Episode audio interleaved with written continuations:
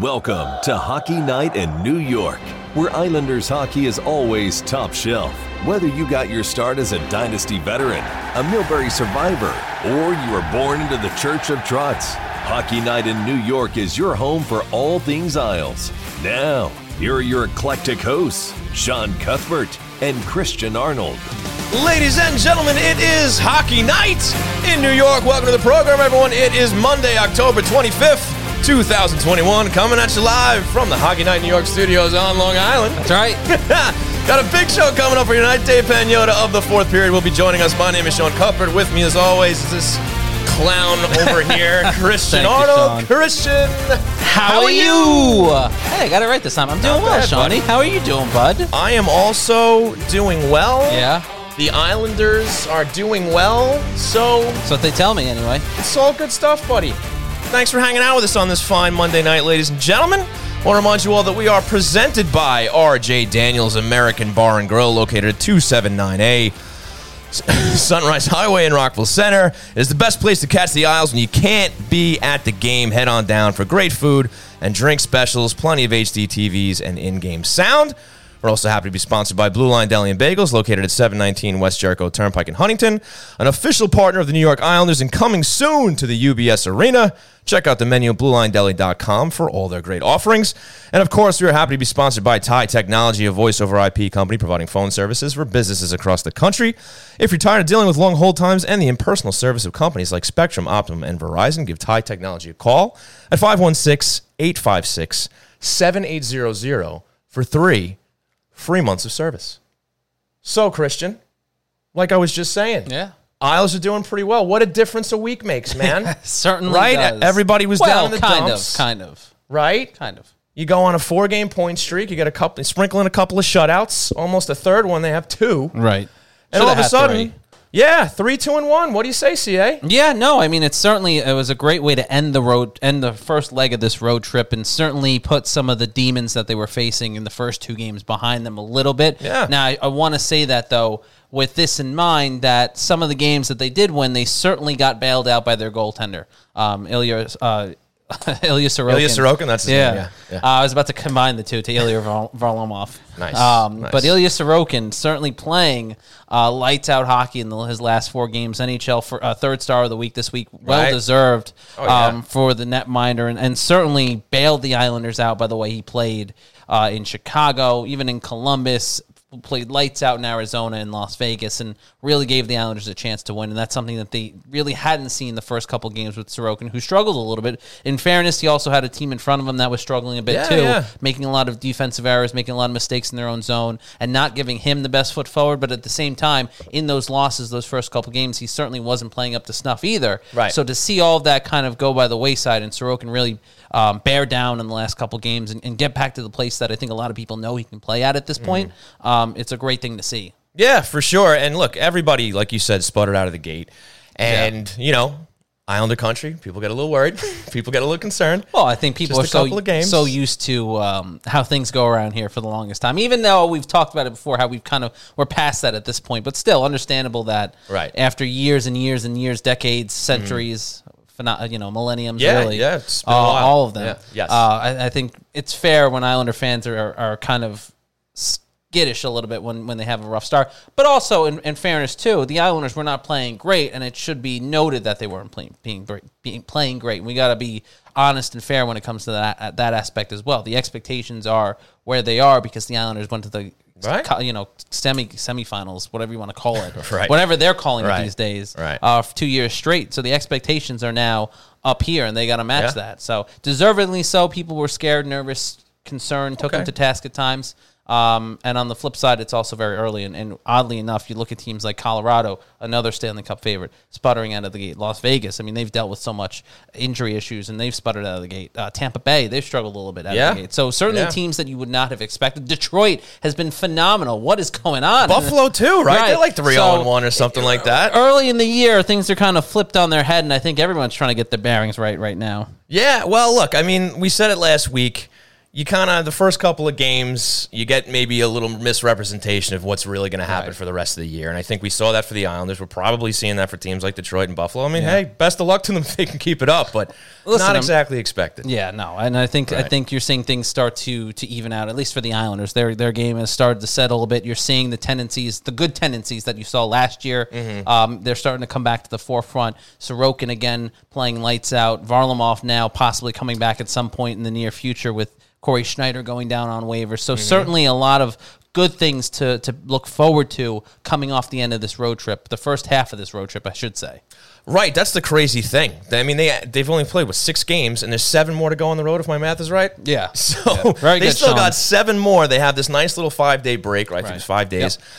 So they get to kind of, I guess, recharge the batteries a little bit, especially after playing back to backs and Back coming out with four on points. the road for the last two weeks, basically. All the time zone changes and time everything like that. I mean, they really they really crisscrossed. The, the, the, schedule was so bizarre when you look at it where it started. The Islanders playing Mm. um, in Chicago, then coming back east to play Columbus, then going back west to play Right. in Arizona. It, it certainly was a, a, a crisscross trip, for, to say the least, to uh, start the year. And, and certainly, I'm sure that played a part into what happened. But but certainly, you're seeing the Islanders come back around and um, settle things down too. It didn't help that they they didn't have their full roster on the ice until the um, Arizona game, which is crazy to think. Mm. Um, you know, you had Pageau out with illness, you had Anders Lee out with Yeah, illness. that was bizarre, huh? They took turns. Well, I think you know. I think Yeah. Anders Lee gave it to to Pageau. Basically, they share they share a locker room. They're Right. near each other. Definitely, I think the- one of them caught it from the other. Right. And so they saw, they only only missed one game. The Islanders won the game in Chicago. They came away with a point in Columbus. So not not too much harm done there. Right. And then Arizona, they had everybody back on the ice, and that was a good thing because you start you could see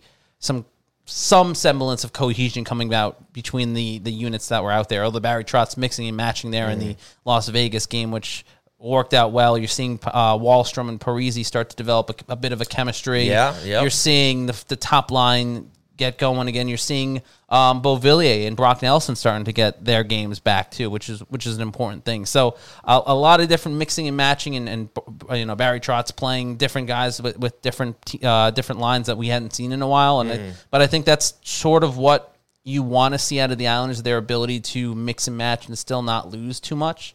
Um, in fact, it helped them a lot considering where Sure. things were with Beauvillier, Bailey, and Brock Nelson. Right, right. No, it's nice to see these guys getting on the score sheet. They're just playing a more rounded game. I think that there's still some room for improvement. I think there's also some guys that we can probably talk about tonight that Yeah. we may want to key on a little bit. But let's key on Ilya Sorokin. You talked about the potential of Varlamov maybe coming back. Now, I guess this is going to be the good, big question, right? When he's ready, who gets who gets the reins? Is, is Barry going to keep going with Sorokin until he kind of has a rough game, or is he going to throw Varley right out there once he has a chance? Well, Barry uh, Trotz, I think, has always been the coach, the kind of coach that sticks with the hot hand, if I'm not mistaken. So I would imagine, although the the five days in between games might change things up a little bit, which is interesting timing. You always Right. you always like to see teams get their rest when they need it, but at the same time, now the Islanders are starting to get their momentum, and then boom. You have a stop in this in the season for a little bit, a week, Right. Um, which I mean, understandably so. You want to rest and, and relax and Mm-hmm. kind of recharge the battery, but at the same time, do you lose the momentum? Right. And in the specific case of Ilya Sorokin, I don't think you lose momentum from not playing, you know, for the for the week basically. But you know, I think Varlamov coming back is certainly an option on the table because he means so much to the, the team, and um, I think think there's some curiosity as what he can do um, back on the ice after so much time not playing in, in game situations. It'll be interesting. The week will give him certainly an opportunity to get fully back to 100%. percent Mm-hmm. Um, and I think there's a chance you see him in Nashville. Uh, I don't necessarily know if that's what I would do if I was the head coach. Look, I'm Right. not. I, I understand that uh, there's a reason why we, we talk about things and don't make decisions. Correct. But at the same time, if you look at the body of work that Sorokin has done, I think the expectation for him to be the number one at some point, why not ride out this this wave of whatever is going on with him? Why not give him continued reign to see how far he can take this? He's playing great hockey. I think that he's earned that spot, and, and I know it's early, and I know it's probably sooner than Islanders management would have imagined him maybe battling for that number one role, but mm-hmm. why not right now? Why not reward him for playing so well through the first six games? Sure. I, no, I, you definitely make a case there. And, and, and look, I'm glad I'm not Barry Trotz. I don't have to make that decision and get punished for it if I lose. you know what I mean? So I don't get to hear the ire of the fans. But, but yeah, you, look, the good thing is you really can't go wrong. You got Mm-hmm. probably the best goaltending tandem in the league now with Varlamov coming back. And look, eventually one of those guys are going to have a rough night. Hopefully it's not Varlamov's first night. Right. Coming back, he might be a little rusty. So who knows? Maybe Saturday is a game where Barry's like, all right, let's see what he's got. Afternoon game, you know, throw him in there, see what he does. But then again, Sorokin, basically three shutouts in four Right. games. The guy's playing fantastic. I mean, the highlight reel saves already. And, you know, I mean, it's tough, but I think I stick with Sorokin, honestly. Yeah, no, I mean, Maybe I wait for a back to back situation. I, I think that's you don't get a back to back situation again until the middle of November when the Islanders play Florida, play Tampa Bay, and then Florida on consecutive days. Um, in the middle, that's the fifteenth and the sixteenth, Monday and Tuesday. Okay. da- back on the road before finally returning home after that for their first game at UBS Arena. Gotcha. Later that week, but that'll be the next opportunity for that that back to back as you're talking about. Sure. But It's when a you long look, time. yeah, exactly. When Not you look at wait the that long. schedule, you're Yeah. probably not going to wait that long. And, No. and considering the number of days off, the number of days off that the Islanders have right now, and then I think it's something like maybe like uh, 10 you have two games in 10 days or something like that before you really start to get the schedule going again because they Mm. play saturday and then they, after they play saturday they don't play again until the 4th of november in montreal so Gotcha. Okay. there is this there there's the Islanders are going to get some downtime here, which is which is good and bad almost. I think in the, in the same breath because it's good that they get to rest, relax, and, and uh, like I said, recharge the batteries. But on the flip side, now you're kind of taking away some of that momentum that they were getting there at the end of the, the first leg of this trip, and now you go into Nashville after five days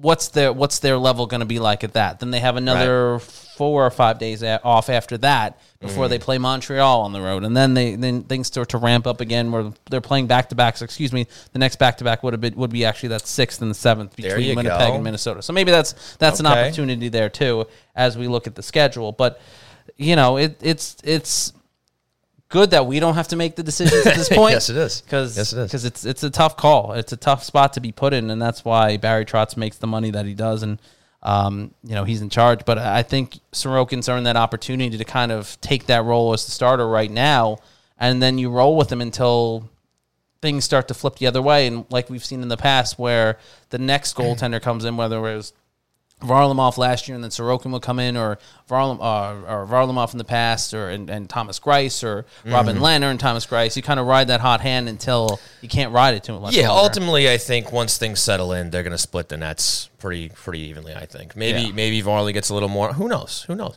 We'll we'll see what develops. But folks, we got to take a break because Dave Pagnotta of the fourth period is going to join us. I want to thank you so much for tuning in to twitch.tv slash hockey night NY. We'll be right back. Season, and you've got a great spot to catch all the action. RJ Daniels American Barn Grill in Rockville Center. Inside the bar or the heated outdoor patio, you won't miss any of the excitement on their wall to wall big screen TVs and in game sound. Enjoy it all with delicious food, drinks, and plenty of specials in a lively atmosphere staffed by the friendliest folks around. RJ Daniels is in the heart of Rockville Center at 279A Sunrise Highway, just steps from the train station. So come on down, watch the boys in blue and orange continue their quest for Lord Stanley with your fellow Islander diehards. And when the game's not on, stop by for a great meal and a great time seven days a week. Hang for the late night bar scene or book a party or catering for any occasion. Call 516 536 6258 to make reservations and go to rjdaniels.com to check out the menu. RJ Daniels American Bar and Grill, your home for New York Islanders hockey.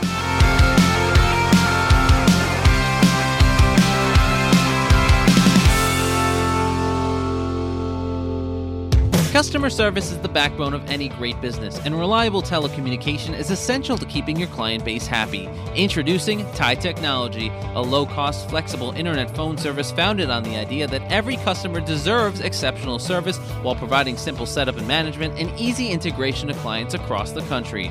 Tie Technology will not only create a custom solution tailored to your specific needs, but will partner with you to provide a competitive edge to you and your clients. And if you need support, you won't be routed to an automated call center in another other country, you'll get a live representative that had a personal hand in building your account. So, Islander fans, if your business is looking for a change from companies like Spectrum, Verizon, or Optimum, Tie Technology is offering three free months of service for any of its affordable packages. Just call 516 856 7800. That's 516 856 7800. Or visit them on the web at tietechnology.com. That's tie, T I E technology.com. Tie Technology, the right choice for your internet phone service. Hope you enjoyed the ads. Now let's get back to Hockey Night in New York with Sean Cuthbert and Christian Arnold.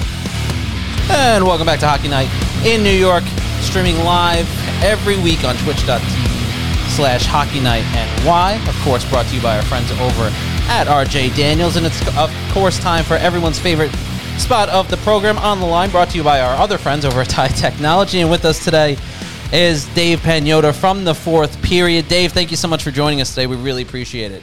No, thanks for having me, guys. Of course, it's always a blast when you come on, and I think the perfect spot to talk to start with you is is got to be Seattle. We know you were out there for the Kraken's first game in the in the end and at home. What was the experience like, and what was the arena like? Because I know a lot of Islander fans were kind of looking at it as maybe a a teaser almost for what to expect at UBS Arena down the line.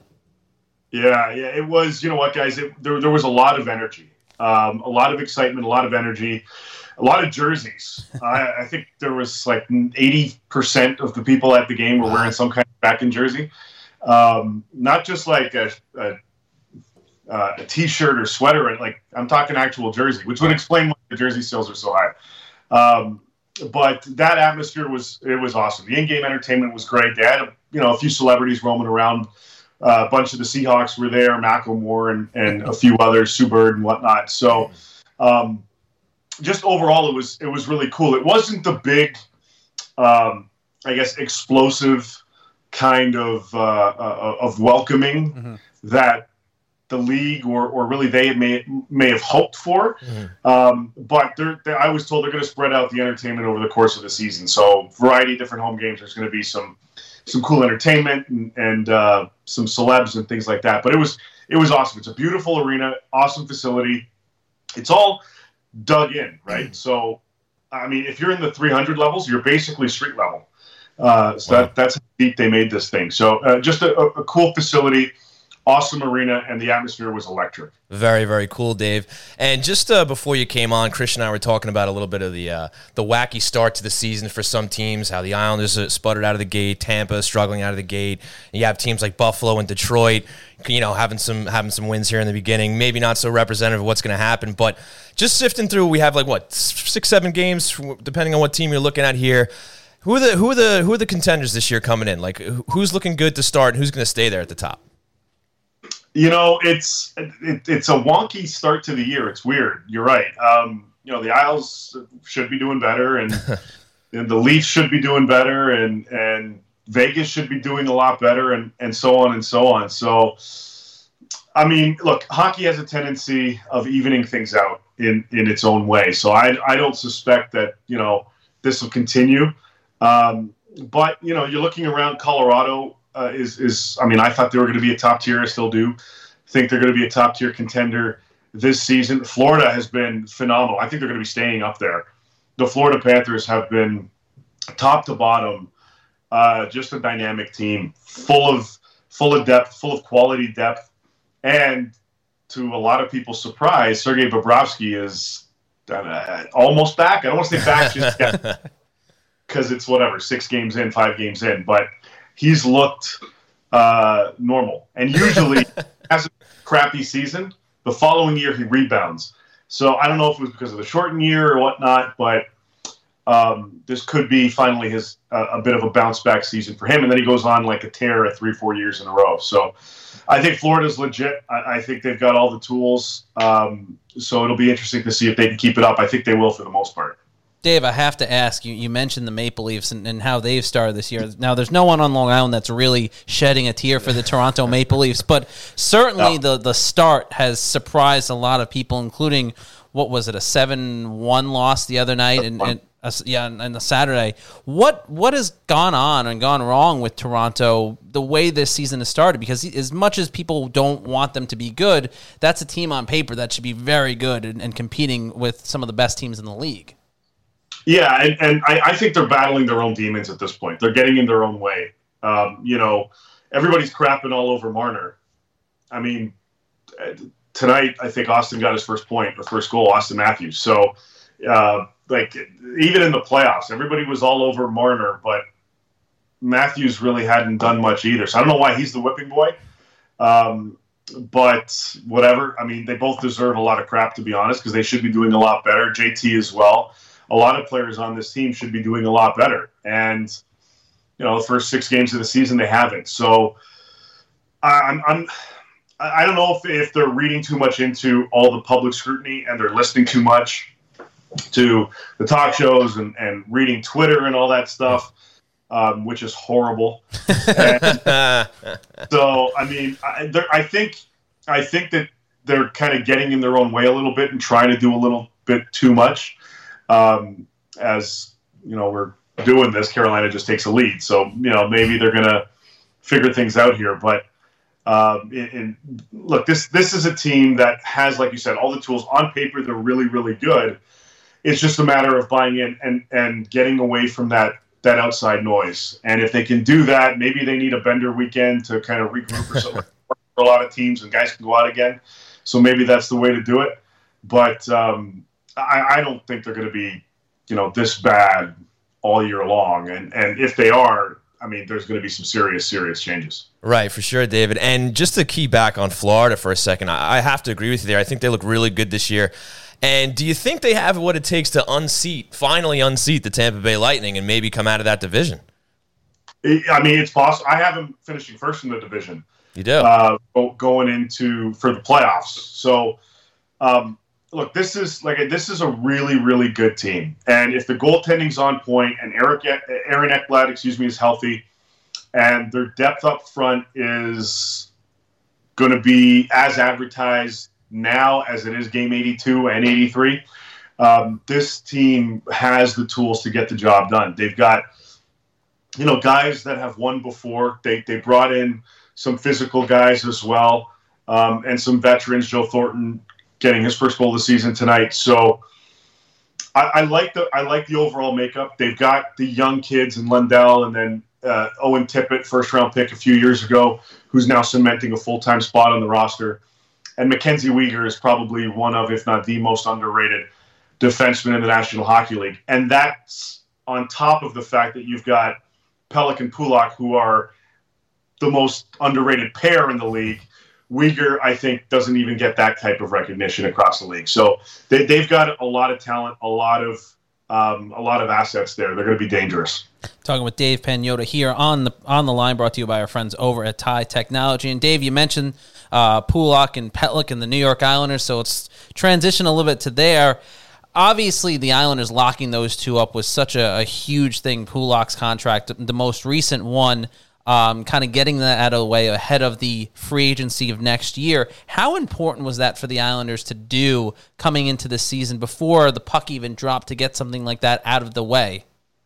Well, that, I mean, that was a priority for Lou Lamoriello and the staff, and it showed because they got it done um, this this early. They could have waited midseason. They could have waited until you know their season ended and taken a chance, but they wanted to block him up because they knew and know the importance of that pair and that and that duo. They complement each other really well. Yin and yang, offense, defense, everything. So, I mean, uh, th- that's what you need really in in a top tier pair in the NHL. You got to have one guy that's focusing on the offense, one guy that focuses on D, and then once in a while they meet in the middle. And that's what that's what the Islanders have, and that's what's been kind of shaping that defensive structure for this team, led by obviously Barry Trotz uh, it's made his job a lot easier. So to have this guy or these guys, excuse me, that that are performing, um, it, it, was a no-brainer to get them locked up. Everybody was on board for it, and now you don't have to worry about that. You can focus on other elements of the team moving forward.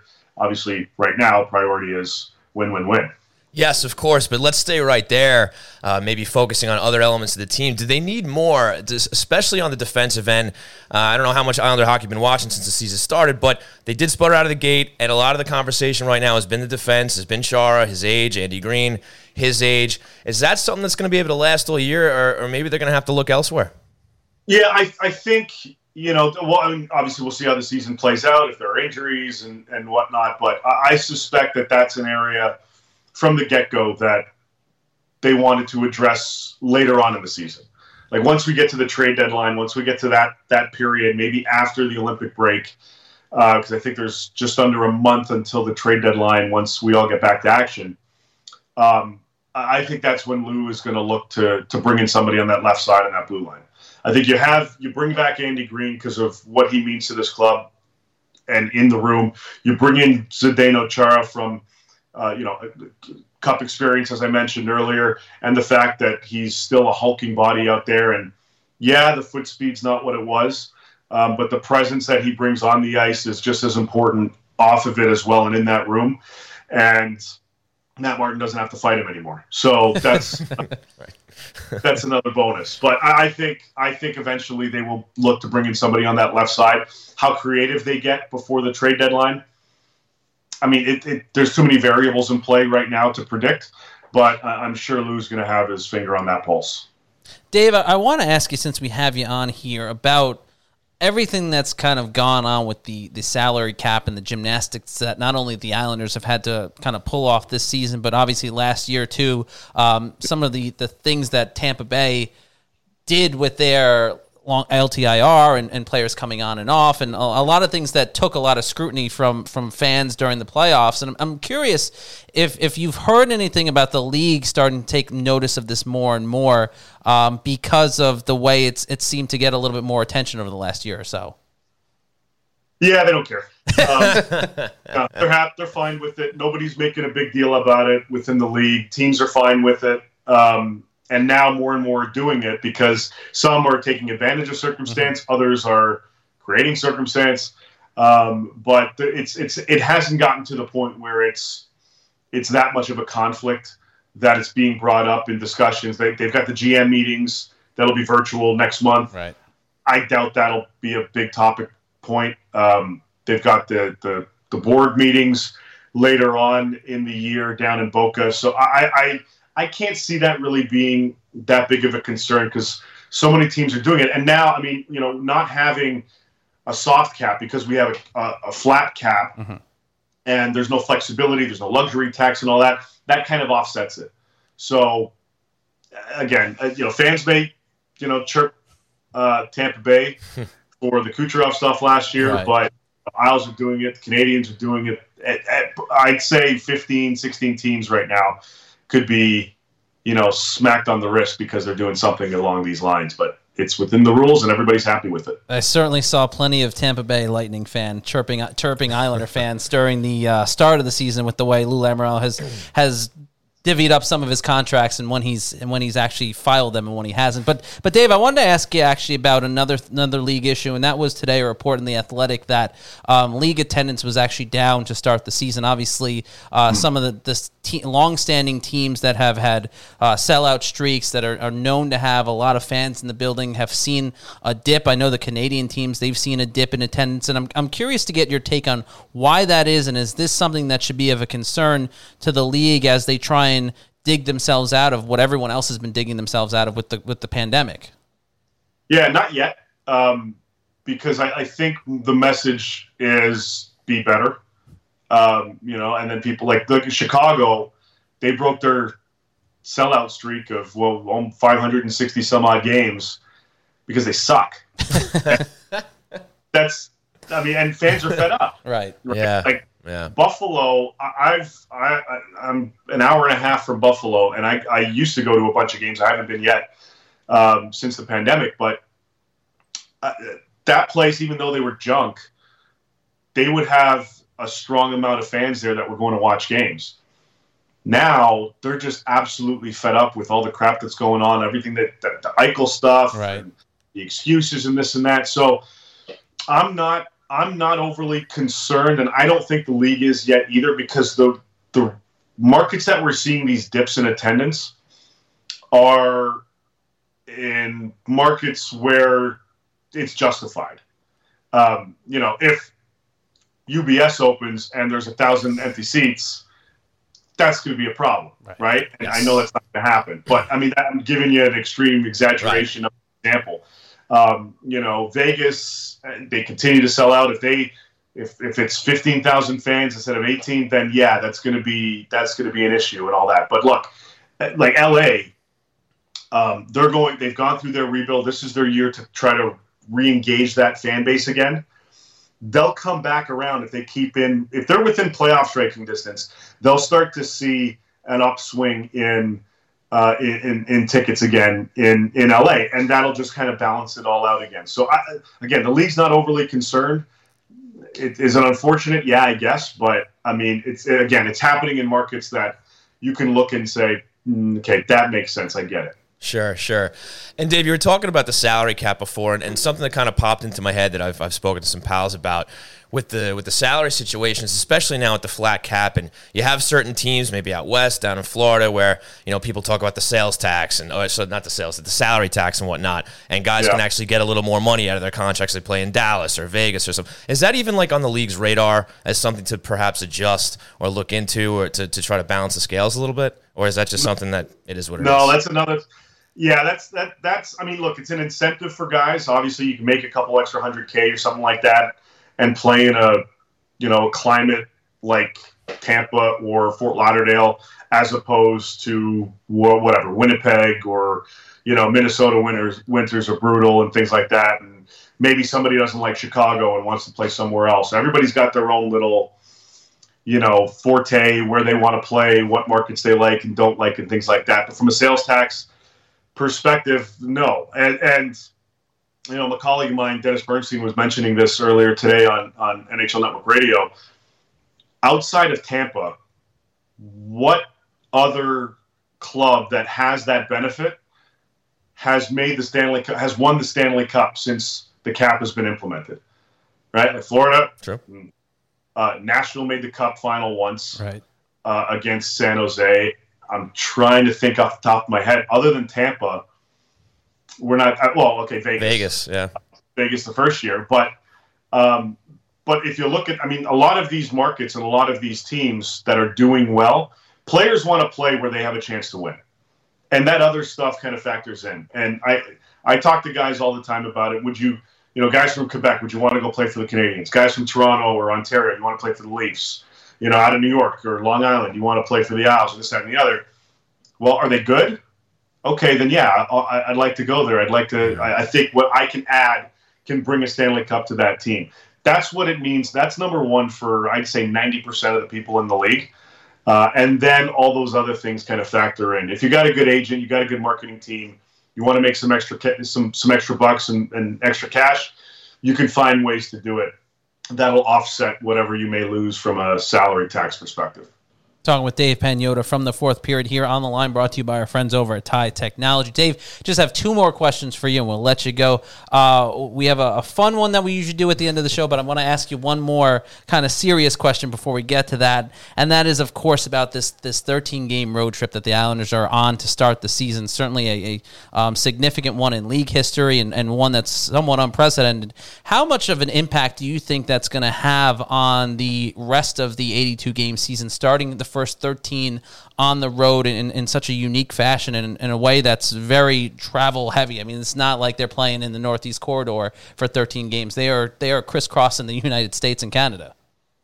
Yeah, they are, and uh, they're home now, and they're they're happy to be home uh, for for a few days. And and uh, you know, I was talking to a couple guys with the Isles earlier today about that, and that first stretch, those first few games, that was that that added up right? I mean, now they're home, and now it's like, okay, they're gonna they're gonna be home, and then they're going somewhere for a couple games, and they're coming back, and then they're going for a couple. So it that that's more what they're accustomed to. This big stretch is certainly rough, or was rough, but that's out of the way, and this leads to some better stuff down the road. You're gonna have more home swings. Right.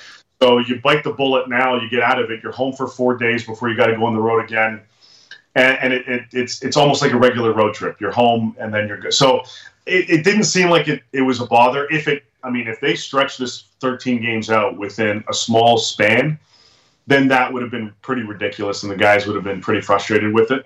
Um, but everyone seems to be pretty comfortable. They got that first swing out of the way. That was the big one. And and now it's like kind of regular road trips. Plus, they got that. I think there's a game in Jersey coming up, which is pretty much a home game in terms of travel. So um, they're they're they're through the worst part of it, and now it's kind of normal. So I, I if anything, uh, I, I, almost would prefer that personally because I'm gonna I know I'm gonna be home a lot more later on in the season, and that helps be with the family, that helps mend the body, that all that stuff. So, um, but yeah, they're eager to hit the ice at UBS. All right, Dave, and, and finally we end the end the, our segment with all our guests now with a random question. Um, just for examples, we we've asked Andrew Gross in the past about um, what what song he'd be listening to go to cover an Islander game. We asked Molly Walker from the New York Post about her favorite press box meal, and I I don't know in, in the kind of tune of what we've been talking about today, and of course the excitement around UBS Arena, I have to imagine a you'll be out on Long Island for the the season the opener at UBS Arena, and so I have to ask you, what quintessential Long Island delicacy are you looking forward to having when you come to Long Island for the Islanders home opener? Man, um, well, yes, I will be there. I, awesome. I, am going to be there. Um, probably going to get. I, I'm, I'm I've been toying with this. I don't know if I'm like Borrelli's. By the way, is I know it's not near the rink, mm. uh, the new one anymore, but I might have to swing by there on either the day before or something like that to give that a go. Check out that spot again. Um, bagel. Probably gonna get myself Blue Line Deli and Bagels. Blue, yeah, exactly. I'm probably gonna get myself swing by there. Nice. And then have one uh, pregame as well. So that's the, that's those two things. That's probably definitely on my on my schedule. That is a great answer, and of course, you by law you have to listen to Billy Joel the entire time that you're well, you're on Long Island. Of course, yeah. We're gonna we may even put it in some of our content as well, so uh, as background noise. But uh, I'm excited for that, guys. It's going to be. I, I know people are talking like this arena is great, that arena is great. Um, this is there's a lot of hype around UBS and and and this facility. I'm I'm pretty excited to check it out. Yeah, I'm with you, Dave. I'm pretty stoked and, and always a pleasure to have you on the show. Thank you so much for joining us today. You got it. Thanks for having me, guys. You got it. All right, folks. That was the great Dave Pagnotta of the fourth period. Talking a little Isles, talking a little hockey. That's right. And the show goes on. The show goes on. Even got a little plug in for our friends over at Blue Line Deli. Yes, who, uh, indeed. Uh, hopefully, we can get uh, get Donnie to hook up uh, Dave with a uh, free uh, free couple sandwiches there. He's got to try the Blue Liner. He's got. I mean, it's it's pretty much required eating to ha- have him try a, a, hockey night in New York. I know Donnie's listening right now, so he has to. he has to. Uh, whoa, whoa, whoa, whoa! First, I, I nice plug, Shawnee. I was gonna plug Line Deli, but Shawnee jumped in there. Oh, sorry, oh, bud. God, what this nonsense. but sorry, uh, pal. Great spot as always from Dave. Yes. Always fun having him on, and, yes. and great insight not only about what's been going on on the island, but of course across the National Hockey League uh, and, a, and a lot of interesting a lot of interesting tidbits going on with everything from the Islanders to the Seattle Kraken and, and everything in between. Dude, I love those jerseys, man. The Kraken I actually, jerseys. Uh, the road ones look nicer than that, the home ones. I don't know what you want to call it, teal, whatever color yeah. that is. It really pops off the jerseys, man. I think it's gorgeous. I, I think the white ones look a lot nicer to be honest. I agree. Yeah. I like yeah, the white ones are really nice. I actually wasn't too much of a fan of the of the, the teal ones that they had at home. Hmm. Um, and I did get a chance to watch the the opener a little bit there on Saturday after driving back from Bridgeport and, mm-hmm. and catching the last little bit of the Islander game as well. But um, certainly an exciting moment for Seattle for the NHL to get to get that franchise up and going finally at home. Um, you know, I think there's basically every Seattle um, star showed up for that game. Macklemore, of course, obligatory, right, right. has to show up to every every professional sporting event, and I think that it was fun to see. It was cool to see that that building open up. It's a very unique building. The one thing that I kind of thought was really cool, is, as Dave was mentioning, is, is how low it's dug into the ground. Mm-hmm. That when you're on street level, there's actually glass panes at the top where fans were where people were looking in and you could watch the game from oh, the street. wow, very cool. Which was kind of cool and yeah. could present an, an, an, a unique opportunity if the if Seattle goes to the playoffs in the near future. Yeah, yeah. Um, but great to see Seattle have a hockey team, and, and honestly, I know this is not hockey related, but the next great thing to happen to that city should be for them to get an NBA franchise back and, and bring back the Seattle Supersonics after they were stolen away by Oklahoma City. Is that on the radar? Not that It I want to get into basketball talk, but It I mean, well, absolutely I don't, I don't know be. what happened there. Um, it was a similar situation. There was a fantastic documentary made a, a, a few years ago that I watched. I forget the name of it um, about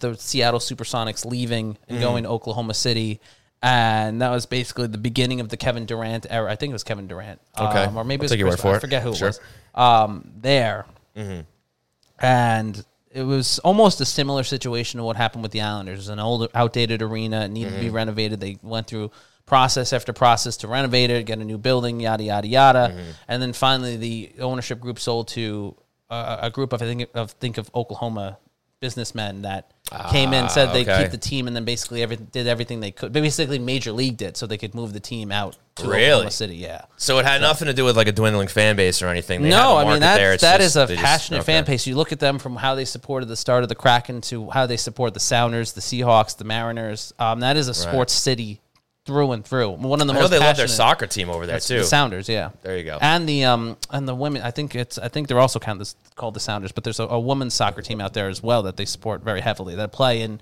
um the NFL stadium and they fill about thirty thousand fans there, even for the Wow. women's team, which is um, a fantastic show of, of not only the tremendous effort that the the sport of soccer has and the footing that it has, no pun intended, in there, but but the the kind of diversity in the in the sports that they support. Speaking of soccer, Christian, do you watch Ted Lasso? No, I've, I've Dude, I, I jumped on board. It's a great show. The hype is the hype is it lives up to the hype for sure. Great show, folks. Ted Lasso, check it out. Apple TV Plus. I want to watch it. I don't have Apple TV. It's very good. It's very good. Very good stuff. I will. Uh, I will uh, find a way to watch it on Apple TV, okay, great. of course, legally. Right, obviously. Um, but yeah, I mean that's it was it was great to see it, and and I think that was the the ultimate kind of primer for what to expect, so to speak, with the opening of UBS Arena down What the to line. ex- do you mean like what's on tap? Do you mean that? Like what's what's on tap for the UBS Arena? Is that what you meant? I mean, no, I was gonna just talk about UBS Arena for a second. ahead. See, you're right, go trying ahead. to force my hand here. A little bit. Um, no, I was just gonna say. I think it, it think it was a sort of sneak peek for what to expect with UBS Arena and how the excitement's going to be here on Long Island for when that building opens. Obviously, charity concert the night before, and then a um, the Islanders season opener or home opener, I should say, against Calgary. Did you see the dual scoreboard situation they got I did. It was in interesting. Seattle, yeah, It was a little weird. I don't know Little if I like that. That I wasn't a big fan of, but Yeah. I, we've seen the we've seen the scoreboard at UBS Arena. It's it's centered. It's not split into two, so everyone Yes. can And can it's- feel and it's uh, massive. confident that they'll be able to watch. Yeah, when I was looking at the live cam, and for whatever reason, they had the scoreboard like look. It almost looked like it was just hovering. Yeah. over the ice for some reason, over where the ice was going anyway. And you had some guys walking by, and you really get an idea just how gigantic that thing is. So yeah, finally won't have to complain about the scoreboard anymore, for folks. So that's that's a good thing. Yeah, yeah, but certainly, uh, certainly an exciting, exciting item on the agenda that's coming up on the Islander schedule. Of course, not quite what's on immediately what's on tap, but it's on tap down the line. It's on tap, down the line, on the line. Tie Technology, Tie technology. RJ Daniels, Blue, Line Deli. Nice. All right, so you know who I want to talk about? I want to talk about Zach Parise. Got a couple games in now. Yeah. What do you think of the work? He, he's not really hitting the score sheet yet, but he's doing a lot of good work out there. I like I like the energy that he's brought, and I like the chemistry that he's developed with with Oliver Wahlstrom, and I think that's an important an important dynamic to develop because the Oliver Wahlstrom obviously is such an important player for the New York Islanders, and he is a guy that uh, you know he's going to be a big impact player for this team going forward, and to see a guy like Zach Parise who's had so many games under his belt and so much experience under his belt, being able to kind of create that chemistry uh, is certainly a, a huge thing for the Islanders. And the fact that Parise just looks more and more comfortable as the games have gone on. Um, I think I, I think it's safe to say he definitely had one of his better games against Vegas. He's certainly looks better against Arizona. I think I think when you look back at, at guys that have come into the Islanders system before, John John Gabriel Pageau, Kyle Palmieri, Andy Greene. When they first got here, there are struggles that happen. It is, Yeah. It's it's not a different system in the sense that you know it's it's much different than what other teams run, but the intensity level, the high intensity level, and, and focus on the defensive effort, and um, the way that the team needs to play is much different than a lot of other teams. And I think that takes a lot of time, not a lot of time, but it takes some time to get used to. And I think that's why Pageau took such a while, such a long time to get adjusted. Yeah, Palmieri Palmieri, need yeah. to get need time to get adjusted. Uh, Greene need the time, and I think you're seeing that with some of the new new Islanders that have come in. Parise, Right. for example, um, Zdeno Chara, I think is a little bit of a different story. We'll get to him. But Parise, I think you're seeing him come out of that that part where he was getting acclimated in training camp and training camp and training camp, and obviously it's a different beast in training camp. Mm. And then you get to the regular season, and you see him starting, you know, see how quick how quick the game moves. He sees how quick you need to be in different positions. He sees, you know, how intense the system is that the Islanders run. And it takes a little bit of that time to get adjusted and, and be like, all right, he wrapping my head around all these different changes, and then and then you're seeing the product, you're seeing the the payoff, I guess you could say, in the last couple games. Yeah, and I would also say, much like Pageau and Palmieri, that we're really going to see uh, Parise really bearing fruit in the playoffs. That's Yeah. where that's where he's really going to earn his paycheck, and I think he's going to be huge for them in the playoffs. Well, year. that's always what the Islanders talk about. Barry Trotz and Lamoriello they talk about this team is built for the playoffs. Right. You know, that's that's their thing. And Just have to and- get there. Yeah, and that's that's that's the battle is getting to the playoffs. And once they're there, the Islanders play with with such a confidence and with such a swagger in the postseason that you know you kind of forget that there's a, there are different points in the regular season where they looked really great, and then there's points like that second half where you're like, holy moly, they might not make it to the playoffs if they keep Right. playing like this. So. Right. Um, getting to the playoffs is the battle, and the way the Islanders system is is built for the playoffs. And, and over an ex, you know an 82 game season, this will be the first real, real, real test in the last two three years. Right. Uh, we see if if they can do that, if they can play that system sustainably over the course of an 82 game season, and then get have enough in the tank to t- flip that switch like they did in years past in the postseason. Right, right, for sure. Well, let's talk about the other new guy in the block. I almost said kid, but he's certainly not a kid. Zdeno Chara. so we're starting to see some grumbles out there from the fan base. He's showing his age, as as David pointed out before. He doesn't may not exactly have the foot speed that he used to have. But is this something you're still willing to give it, give a shot here? Do you think he's maybe he's more in the in the realm of the the Pageau and Palmieri situation where he's got to acclimate himself to the team, and maybe we'll see Chara settle in. Even look, he's not going to get faster. we know that's not going to happen.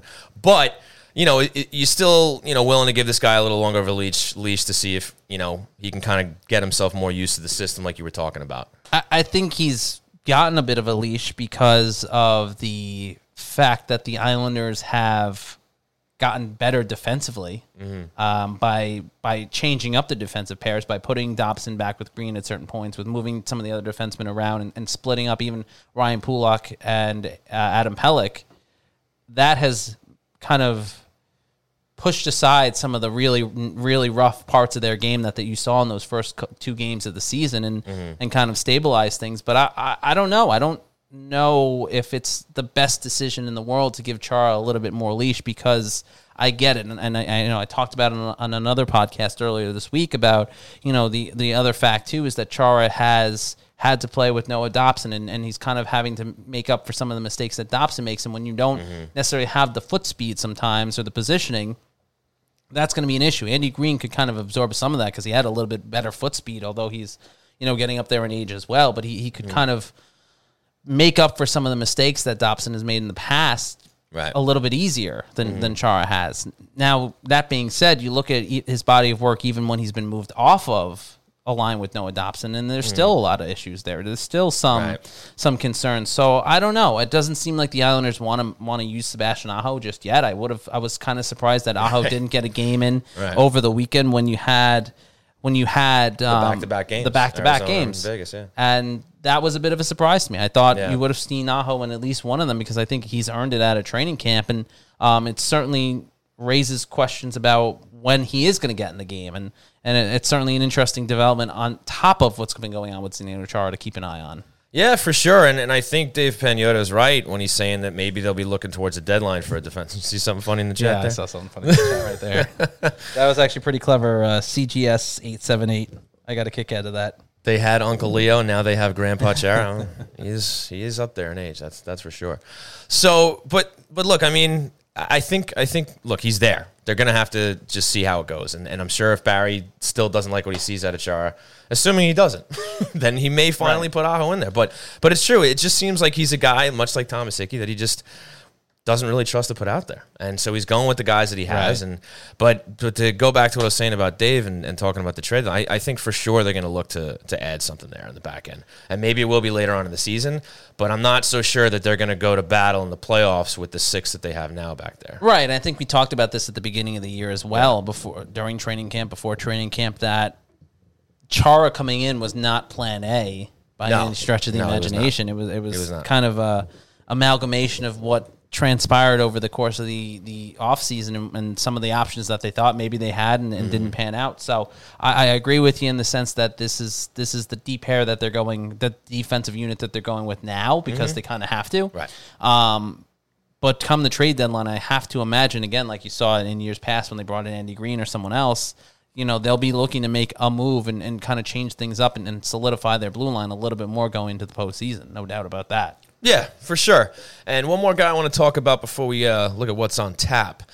You mentioned Oliver Wahlstrom before playing with Parise. What do you what do you like out of him so far this season? Wahlstrom, you Yes. just see you just see the confidence growing in growing in his game. You see his his shoot first mentality is still there, and that's something that the Islanders have continued not continued, but they've lacked over the last couple of years. And, and to see that from from a younger player is, is a great thing. And um, you know, he he didn't have the greatest camp by his own admission, by by the admission of Barry Trotz, and it mm-hmm. certainly seems like he's taken those comments to heart, and, and he's he's used them as fuel, and he's he's turned things around. He had a rough game in in um, what was that, Florida or Carolina, where he had the late penalty, and he kind of got himself benched after that, and, and mm-hmm. cost the mm-hmm. Islanders a, a goal there. But he's he's learning from that, and he's going to make those little mistakes, and uh, it's good to see that he's been getting some of the room to make those mistakes and still get back out there and, and get opportunities. Yeah, and I think he's working hard out there. I think he's putting the work in, and he, he's going to have to if he's going to play with guys like Parise Yeah. and Pageau. So I like what I've seen out of him so far. He keeps shooting the puck like that. He had, he had his first two goal game. Yep.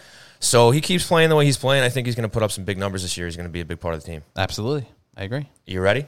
Four. And now, it's time for What's on Tap. Brought to you by RJ Daniels, American Bar and Grill. That's right, folks. It's time for what's on tap. So, Christian, you are the man with the plan. You tell us what's on tap. So, what's on tap for the New York Islanders? Well, between now and our next show, nothing's on tap for the New York Islanders. Technically, I guess Technically, a little rest. a little rest, a little R and R. I believe Sure. they had they had the day off today, and I'm not sure if they're practicing tomorrow. But what is on tap? Love that. What is on tap right now? Coming up this week before our next show. Tell show us. Tell us. is of course Yeah. the boozy brunch that we're hosting Way to deliver on that. on Saturday before the Nashville Predators New York Islanders game at RJ Daniels, That's right. where we'll be hosting starting a live pregame show at noon. That's right. We'll be going up until one o'clock. One, one thirty. We'll see how it goes. But uh, I mean, obviously, no later than puck drop. Probably, maybe a little bit before puck drop. Puck drops at 1.30. yeah. There are a ton of fantastic specials, beer specials, food specials. That's a right. Fantastic menu that the our friends over at RJ Daniels have cooked up for you with Islander themed uh, menu as well as a Halloween themed atmosphere, if you will. Everyone will be in costume, so you should show Oh, up. Oh, that's right. That's right. We'll be in costume. Yes, we will. Uh, Yes, we we're not going to say what we're we're not telling people what I don't know. Maybe we will. What do you, what do you think? What do you think? I'm, I'm looking at you for, for a direction on this. Uh, Donnie Bagels will be there. Donnie Bagels will be there. is going to be there. Yes, yes. Mikey Ob has to be there because that's, you know he works there. His joint. That's his works place. Yeah, yeah. But yeah, it's Place gonna business. It's gonna be a blast. It's gonna be awesome. Islanders Predators. Only days away now. The boozy brunch at RJ Daniels. Boozy brunch. I'm impressed, man. You really, you really went after it. Yeah, That's pretty I'm good. excited for this. It's But gonna be a yeah, we'll uh, we'll be raffling off prizes like we have in the past. All good stuff. We'll do the 50-50. We have a lot of good Islander giveaways and stuff like that. So it is going to be a lot of fun. Make sure you come down for the boozy brunch. Again, that's Saturday, October 30th at RJ Daniels in Rockville Centre. You can call for reservations at 516 536 6258. Of course, Halloween costumes are encouraged. Pre-game Yes. show starts at noon. Puck drops for the actual game at 1.30. And again, ton of beer specials. Ton Might as well rattle them off, buddy. You got them in front of you now. Uh, five dollar barn rocker ales, four dollar domestic bottles or pints, eighteen dollar domestic buckets, fifteen dollar domestic pitchers, twenty two dollar Modelo and Corona buckets, and of course the Shawnee special which is a white claw with uh, buffalo chicken tidbits without, Without the, the buffalo, buffalo. sauce. Good stuff. Or you can grab a twenty-two dollar white claw bucket, which is uh, as great as well. Yeah. Uh, our friend Sean Kahn, who does those tremendous uh, Islander art- yes, artworks that believe will be down. there. Yes, yes. Um, and I'm sure we'll have a, uh, a very fun cast of characters that will be there Always. along the way to Always. enjoy some Islanders hockey in the afternoon. Again, Saturday, October 30th. Come and join us. Halloween costumes are encouraged. They're not necessarily mandatory, but you should do we we will talk about you behind your back if you don't wear a costume. you will be judged. We will point and ridicule. You will be judged. we won't do that. We're, we're nicer than that, I think.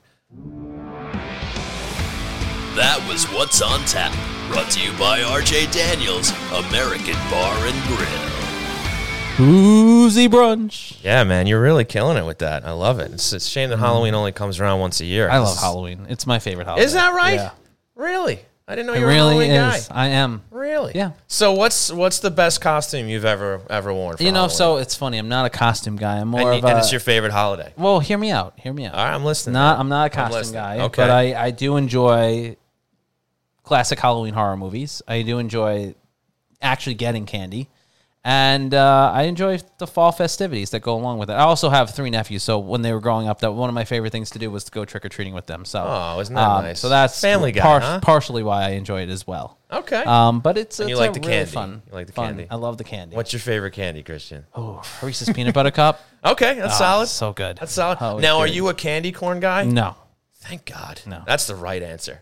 That stuff is gross. it's not good. It's gross. What is it made of? I don't know, and I don't want to know. I don't either. But the stuff is gross. Sorry. If you're a candy Yeah. corn person, sorry. Yeah. I also I love um, going to haunted houses. Haunted houses, yeah. I used to like that as a kid. Sure. Sure. So you went last week? no, I went to a Knicks game last week. Oh, nice. Okay. God, that sounds like a haunted house experience as well. I was not. It was actually a lot of fun. Really? I don't buy it. I don't buy it. Basketball? Live Yeah. basketball? A lot of fun. Okay. if you say Preseason so. game tickets weren't expensive. Preseason basketball. What's worse than that? Garden that? was rock. Preseason hockey. Wow, dude. Wow, dude. Now you're just barking up the wrong tree. Spring training baseball.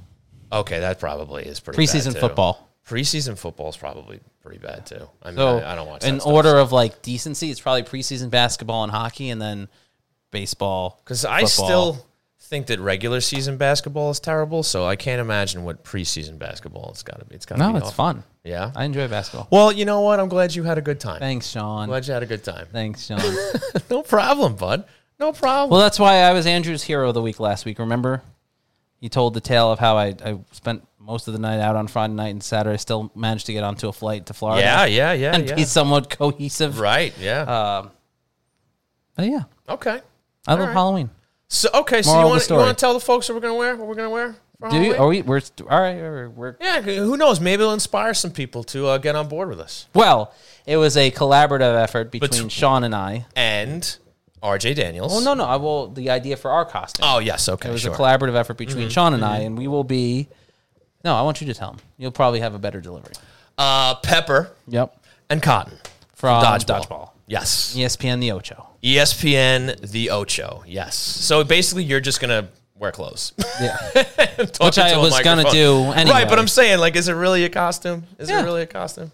I got mine ready to go though, man. I yeah, got I, everything. I got I saw a little bit of sneak peek of Sean's costume. if, ready, you, if you weren't planning on coming to the event or watching on twitch.tv slash hockey night and Yeah. why, Yeah. A, you should because Obviously. you're a loser if you don't come. Whoa. Or don't watch. Okay. All You're right. missing out on a good time. Yes, that's true. That's Just true. a loser thing to do. Damn. Harsh. But come see us in costume, embarrass ourselves, look like fools, have a great time. Yes. Drink some adult beverages. There you go. It's gonna Have be some a lot of great fun. food. Yes, and and the RJ staff will be decked out in dodgeball themed Yeah, costumes as yeah. well. It's going to be great. We might see little Patches O'Houlihan, perhaps. Maybe, maybe a little uh, White Goodman. Love that movie. One of my one of my top. It is a top five fantastic movie. Love but that movie. please come down to RJ Daniels. I know we keep pushing it, but uh, it, it was a great time. Anyone who came down for the playoffs last Oh, year yeah, we had a blast. Mm-hmm. I know I had, I had buddies come down last last year for the first time. They Mm-hmm. couldn't stop talking about how much fun they had, and these are not people that are big hockey fans. So um, for them to come down and, and enjoy themselves as much as they did, I think is uh, is a true testament to what RJ Daniels does there, and to the fun that we can have uh, when we team up with with great people like RJ Daniels with Blue Line Deli, Tie Technology. Yes, yes, indeed. And speaking of Blue Line Deli, what do you say we break for the hero of the week? All right, let's do it. Folks, I want to thank you all for tuning in to twitch.tv slash hockey night NY. We'll be right back. The only thing better than a great Long Island deli is a great Long Island deli run by die-hard Islander fans. Blue Line Deli and Bagels, located at 719 West Jericho Turnpike in Huntington, will make any Islander fan feel right at home with its familiar blue and orange theme and Isles decor. Blue Line Deli and Bagels proudly serves Bagel Boss bagels, along with breakfast favorites, hockey-themed heroes, quesadillas, salads, fresh-made smoothies, and much more. So stop on in for delicious food, clean atmosphere, and a happy staff ready to greet you with friendly service no matter what team you support. Want to place an order for pickup? Call 631-944-3222 or visit BlueLineDeli.com to check out the menu and order online. Blue Line Deli and Bagels, where the great selections will have you saying, yes, yes, yes.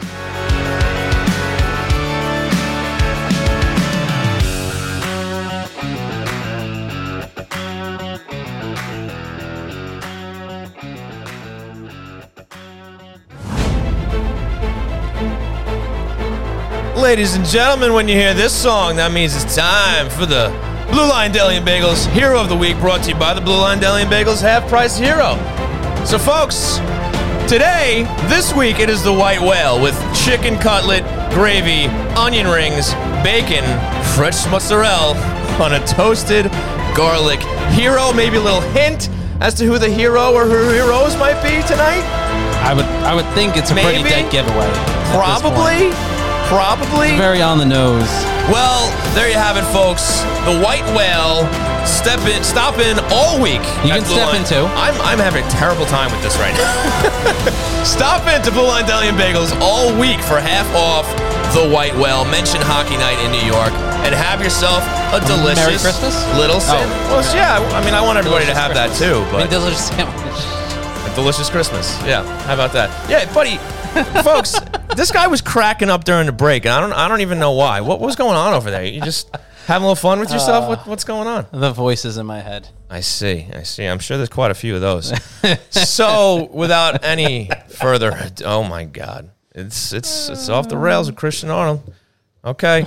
So so would you like to to tell us who your hero is, buddy? Yeah, I think it's uh, pretty straightforward at this point, pretty pretty obvious at this point. But of course, it is uh, Ilya Sorokin for the outstanding effort that he had over this week with the New York Islanders, backstopping them to a 3-0 and 1 record in his last four games, a .99 goals against average, and a 917 save percentage, I believe. I'm sure someone will correct me if I'm wrong, but stats just unbelievable, and they don't even tell the whole tale of just what Sorokin was able to do in his, Yeah, his no, four starts was- this this week. He was phenomenal in the Chicago game. He stole the game, the stole the first two periods before the Islanders' offense could actually show up to that game. Gave them a fighting chance in the Columbus game, and then obviously played lights out against Arizona and against Las Vegas or against Vegas. And um, finally got the two shutouts that he he earned and, and deserved. He should have had three shutouts, to be honest. To give up that late goal in the third period, It was to- a really nice play though. Yeah. That pass from behind the goal. but but I mean, you- I think everybody in the room, Barry Trotz included, wanted wanted to see Sorokin get. That. I love that he challenged it.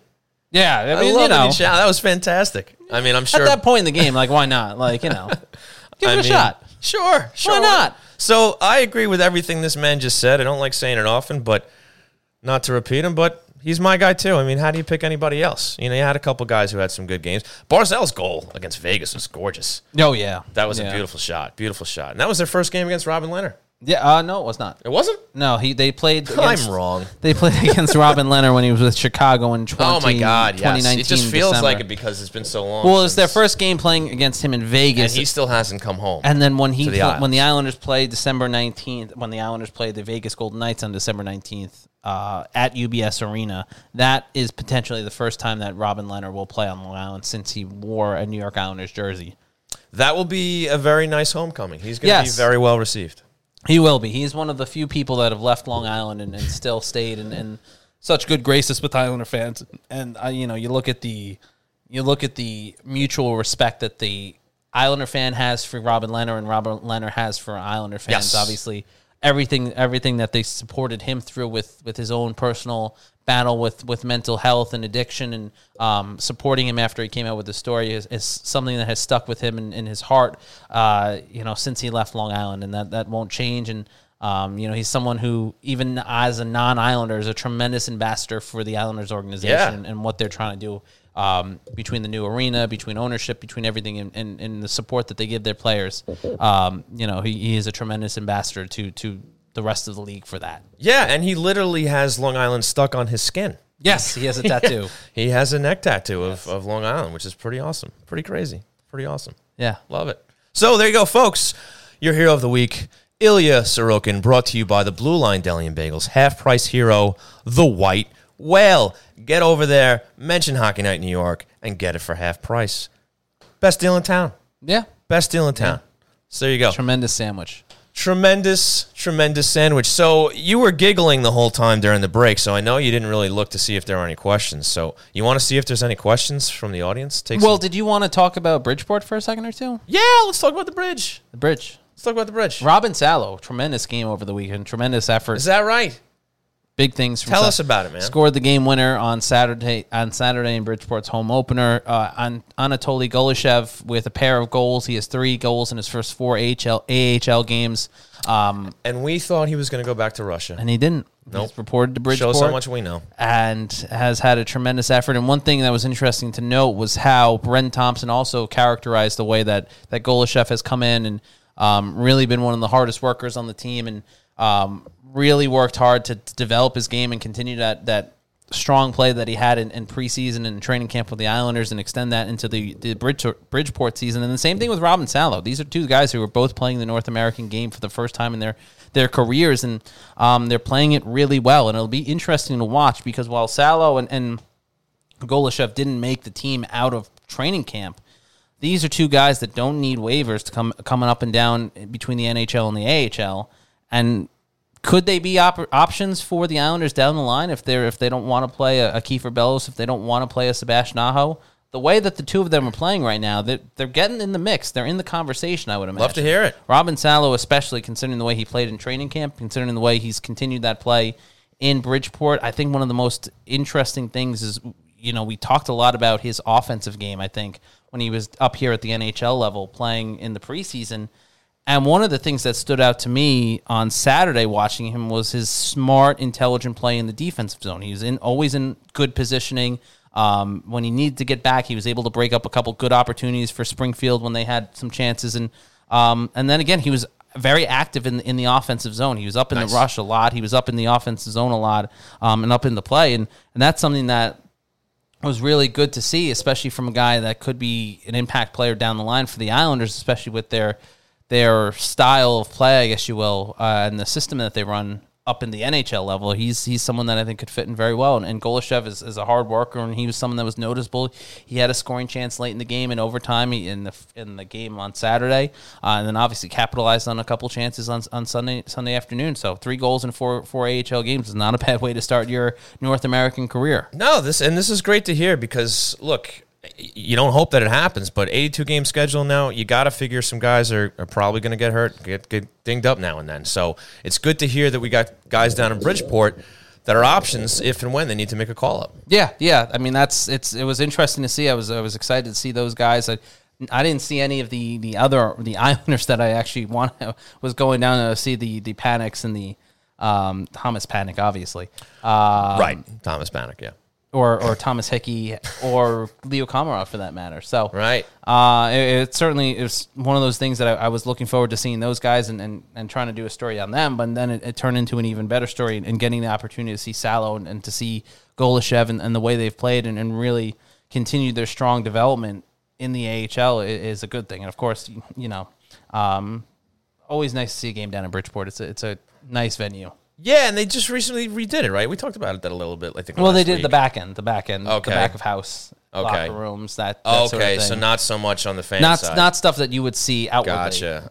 Gotcha. Okay. All right. Cool. Yeah. So you hung out the bridge. I still got to used to calling them the Bridgeport Islanders. Like, Yeah. They're still the Sound Well, Tigers. so to me. did the fans. There were there was a group of fans that were sitting in front of the press box that kept cheering, "Bro, let's go Sound Tigers!" Oh, really? The first two periods of the game before someone, I guess, gave them in the memo that they're not the Sound Tigers anymore. Oh, that's pretty funny. All right, good stuff. Little Bridgeport report. Yeah. All right. I like it. So let's take it to the questions. And Blue Line Deli, I think we know that guy, right? Donnie Bagels. Donnie if I'm not Bagels. Donnie Bagels. That should be his screen name on it. I have a question, he said. Besides the fans, how long does it take for the Isles to feel at home in UBS Arena? Got to imagine it won't feel like home for at least a handful of games. What say you, Christian? I agree. I think it'll take some time to get used to. I think the nice thing that um, you'll see, the Islanders are going to fly back right after their game against Florida that, that first week going into the UBS game on the 20th. So they'll probably get, I would imagine they'll practice at least one or two those days after they get back from the last two games of their road trip in Florida. I imagine they'll practice at least one or two of those games at UBS Arena instead of, excuse me, instead of holding practice at um, Northwell Health Center in East Meadow. I think that just to get get themselves accustomed to what they're gonna um, what they're gonna face and what they're gonna see once they hit the ice at UBS Arena. I think that. Oh, granted, though, I, I say that and I just realized I, I said before there's a concert the 19th, a charity concert the night Yes. before, so that might be Yes. tough. Um, so that might negate everything I was just about to say. Which will be interesting then, because then their first spin on the on the ice will be that the twentieth, and then it's a question of will they have morning skate in in Belmont or will they have morning skate at in East Meadow? Yeah. It'll take. I agree with Donnie though. It'll take a couple games. The the couple games to get used to the bounces and um the way the ice is and and you know the little intricacies that go along with with Right. each individual arena. Now a lot of those are not there as much anymore, considering how cookie cutter a lot of the the venues are in, across the National Hockey League. But Right. you know, it still takes time to get somebody used to used to some of even the the little intricacies that'll be there uh, when the Islanders hit the ice for the first time at UBS Arena, November twentieth. November 20th. I can't believe it's less than a month away. Yeah. We're almost there. So, Mel Armenia 22 has a question. If you guys could shuffle the lines and D pairs on this team, what is your lineup? Wow, that's a great question, Sean. You want to go first?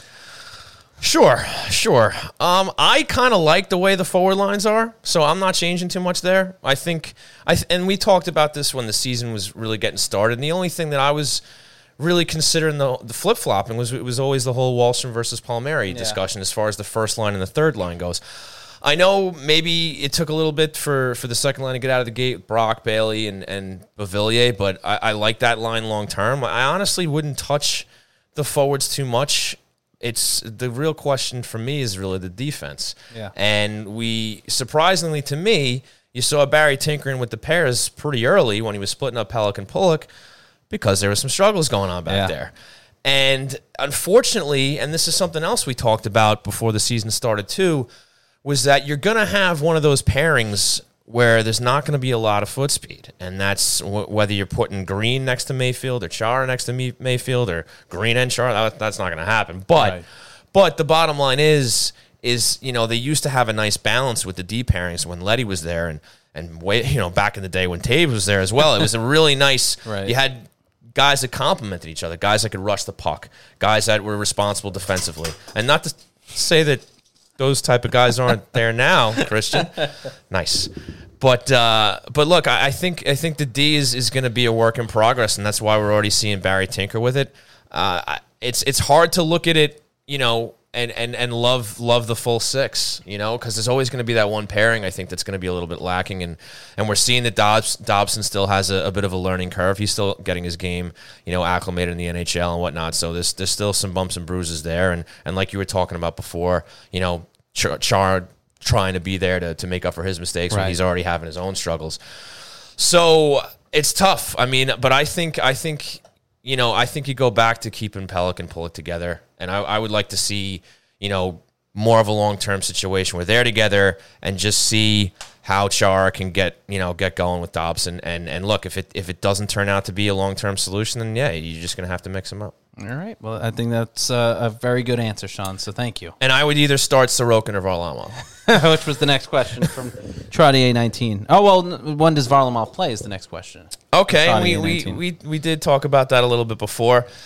And we both said that we would go with Sorokin on Saturday, right? Yeah. But I w- I wouldn't be surprised if Barry put him in there. You know, When does when does Varlamov play? You know what? I'd say if he does, I, I'd say you know what. Look, just looking at the schedule real quick, Mm-hmm. I would imagine it'd be in that stretch of games, maybe that Montreal game. Um, after the after the I think that's a great game to get I think in. that's I think that's the game. you see. Montreal str- struggling. I, that's the game I, I think, think you see Varlamov back in the net. I think Varlamov will back up Sorokin on Saturday Mm-hmm. in Nashville, and then I think Varlamov will get his first start of the season in Montreal. I'm with you on that. which that. means Varlamov will probably start on Saturday in Nashville right, right. if you're keeping the course. score at home. Right, of course. So I think that covers it for the for the questions. Only a few. Anybody else got anything out there? Want to throw one in there real quick? Anybody? We'll see. We'll see. But yeah, I think that's a good spot. Yeah. Sorokin for the uh, for the Montreal game. That sounds about right to me. Okay. Well, that, again, that probably means that Sorokin will not start the Montreal game. He'll I would, uh, Right. Varlamov will start the the Nashville game and uh, and then probably take over the Well- net for all we know. Trottier nineteen wants to know what's wrong with JGP. Jean Gabriel Pageau. What is wrong with him? I suppose Trottier doesn't like his game right now. Um, I mean, Or maybe he's talking about the, the sickness, maybe when he was out for a game. uh, well, he was out with sickness. Right, right. Um, not enough bagels for Not enough bagels. No, I, I, I don't know. I don't think his game has been that terrible. I, I think it's been pretty, pretty decent for the most part. I don't think he's he's struggled or um, really done anything different than than what we've been accustomed to, uh, other than the fact that you have had the team struggling a bit earlier in the start of the season. But again, that kind of that's kind of turned the curve, and and you've seen that. I think everyone's coming back around that that needs to come back around. I don't think there's been any major drop off in Pageau's game through the first uh, uh through the first couple games. So, um, I hope that answers your question, Trottier. Right, assuming that's that's what he meant. He might have just meant literally what was wrong with him. Like Mel Armenia just chimed in and said, "I heard it was food poisoning." So maybe he ate the same thing that Anders Lee ate, which Right. is not a good idea after Anders was out. But whatever the case may be, but uh, I think it was more maybe like flu flu like or something like that. Just Mm-hmm. by the way it was described by some of the players. So, but at this again at this point we're we're kind of out of that that those woods right now. Obviously, Mm. COVID's something that, that's on everyone's mind, and you have to be uh, mindful for as you continue through this season as the player. so he did clarify, Okay. and he said his game ain't been great. His ain't his game ain't been Ain't great. been great. Um. Doesn't like it. Okay. Fair enough. yeah, I don't think it's been anything out of. I don't think it's been terrible.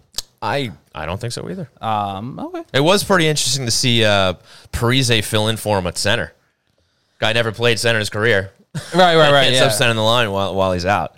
So Um, to answer CGS eight seven eight Schneider, when will Schneider get a start if Varley can't go for a while? I mean, Varley is. I think it's the writings on the wall that Yeah, Varley's coming back. back. He's Yeah. Schneider was waived today, um, and I have to imagine he'll clear waivers and and um, designated for Bridgeport at, at some point after that. So I don't I don't think Schneider's going to play any time at the NHL level and right the f- now. and the fact that Sorokin played back to backs himself tells you that Barry isn't exactly wild about throwing right. Schneider- I mean, that's there. yeah. I, I think that's part. You know, he was confident that that Sorokin could go that that sixth game and not be have an issue. And and two, the fact that Cory Schneider was not great in the preseason. If you want to talk about someone that was not good. Uh, you know, Schneider was not great in the preseason except for that one game in, in Philadelphia where he had a, a good start, and that was something he needed to have. And Mm-hmm. Right. um, but really, that was that was about it. He did not look to me like it, it would have been a great option to have to go to Schneider if you really needed to in, in the course of the regular season. Yeah, I, I think you're right. I don't think we're going to see Schneider at all. And if if we do, that means there's a problem. That Yeah. means there's an injury problem. But other than that, I think Schneider is going to play for Bridgeport. That's about it. Yeah. That's about it. about I think that's a bit out it for us too, right? I think that's think we're about good. it for I us think- too. I think we Don't covered forget- all- Oh, The boozy brunch on Saturday. Come on Yes. down, have a Cannot lot of fun wait. with us at RJ Daniels. We'll be there enjoying um, a great, great uh, pregame show that we'll be putting on, and then of course we'll be sticking around to give away prizes and trivia and trivia and, and games and stuff that we do during the intermissions. all the fun stuff. all the fun stuff. But as Pepper and Cotton, are you, are you gonna are you gonna be in character, man? yeah, All right, can't wait. Cotton, I cannot wait to see your. it's a bold strategy, Cotton. Let's see if it pans out for him. I cannot wait to see what happens. Well, folks, want to These thank you all. costumes might be a bold strategy. Yes, but we're gonna do it. We're gonna do it anyway. See So- how it pays off. See how it pays off. So, folks, I want to thank you all for tuning in to twitch.tv slash hockey night NY and, of course, on your favorite Ouchtown podcast. populating you, bro. Nice, nice. Maybe we should switch roles. So, folks, big thanks to our sponsors, starting with RJ Daniels American Bar and Grill, located at 279A Sunrise Highway in Rockville Centre. The best place to catch the Isles when you can't make it to the game. And don't just go for the Isles, they have live music, comedy nights, trivia, a late night bar scene. They have it all. Also, a big thanks to Blue Line Deli and Bagels, located at 719 West Jericho Turnpike in Huntington, an official partner of the New York Islanders and the greatest deli around. Check out the menu at BlueLineDeli.com for their great selections and hockey-themed heroes. And a big thanks to Tie Technology, a voice-over IP company providing phone services for businesses across the country. Check them out at TieTechnology.com for all your telecom needs, or give them a call at 516-856-7800 and get three free months of service. And of course, a huge thanks to David Pagnotta of the fourth period for joining us tonight. And folks, remember, rate, review, subscribe, tell your friends. Follow Christian on Twitter at C underscore Arnold01. Follow myself at Shawnee Hockey. Follow the show at Hockey Night NY on Twitter, Facebook, and Instagram. For Cotton, I'm Pepper. I'm Sean Cuthbert. For Christian Arnold, we've been Hockey Night New York. Yep. Have a great rest of your night. We will see you at RJ Daniels. Bye. Boozy brunch.